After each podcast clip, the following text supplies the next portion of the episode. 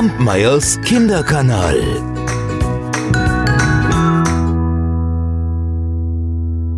Jetzt gerade zu dieser Zeit, da blühen ja die Apfelbäume und auch die Kirschbäume so herrlich.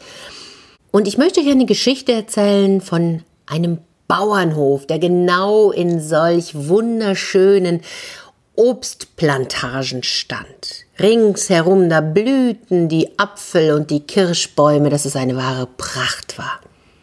Ja, und dieser Bauernhof, der war groß und der war prächtig, der hatte ein solides, festes Tor vorne, wo man durchfahren musste. Und das ganze Haus sah ein bisschen aus ja, fast schon wie ein Schloss, so groß war es. Und die Fenster, die waren geputzt, die blitzten und alles sah richtig, richtig schön und gepflegt aus. Aber so sah es nur aus. Denn unter uns, der Bauer, der war hoch verschuldet.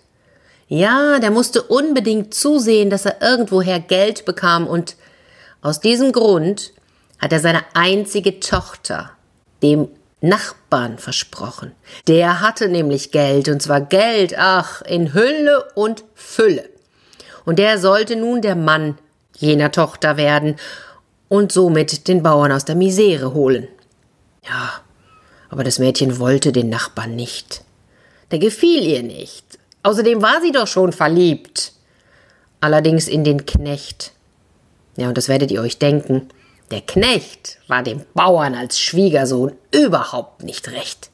Ach, und der Knecht, der war übrigens auch verliebt in das Mädchen, in die Tochter. Ja, ach, dem ging das Herz über, wenn er sie nur sah.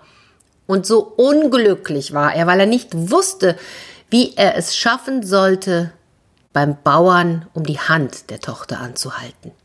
Und eines Nachts, es war Vollmond, da konnte er nicht schlafen, denn seine Gedanken kreisten nur um seine zukünftige Braut, die wahrscheinlich doch nicht seine Braut werden würde.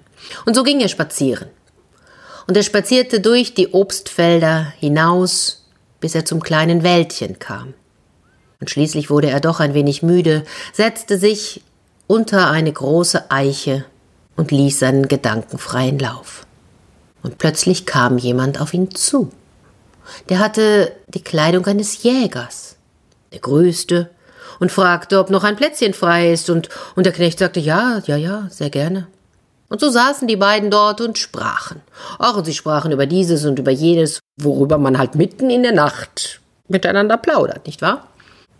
Und irgendwann, da sah der Knecht im hellen Schein des Vollmondes, dass jener Jäger keine Stiefel trug, sondern dass dort unten aus seiner Hose Hufe ragten.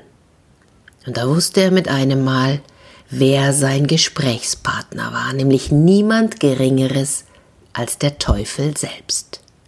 Und in diesem Moment, da fragte der Teufel, sag einmal, sag einmal, Bursche, du siehst so niedergeschlagen aus, was ist los? Nun, da ging ihm ja das Herz über vor Kummer und der Knecht erzählte, dass er so verliebt sei in die Tochter des Bauern, aber, aber dieser wolle ihn nicht als Schwiegersohn und, und da lachte der Teufel. Oh, ich kann dir schon helfen, wenn's nur ums Geld geht. Weißt du, du unterzeichnest mir hier einen Vertrag, dass deine Seele nach deinem Tod mir gehört. Und dafür bekommst du von mir einen Schatz, der dich von allen Sorgen befreit. Hm, überlegte der Knecht. Ja, ja, einverstanden, aber, aber, sagte der Knecht, meine Seele bekommst du erst, wenn die Eiche, unter der wir hier sitzen, keine Blätter mehr hat. Teufel lachte in sich hinein und dachte, so leicht hat's mir ja schon lange niemand mehr gemacht. Einverstanden, sagte der Teufel, und so wurde der Pakt besiegelt. Und dann befahl er dem Knecht am nächsten Morgen im Garten unter einem ganz bestimmten Apfelbaum zu graben. Und schwupp war der Teufel verschwunden. Nun, und der Knecht, der ließ sich das nicht zweimal sagen, gleich in der Früh.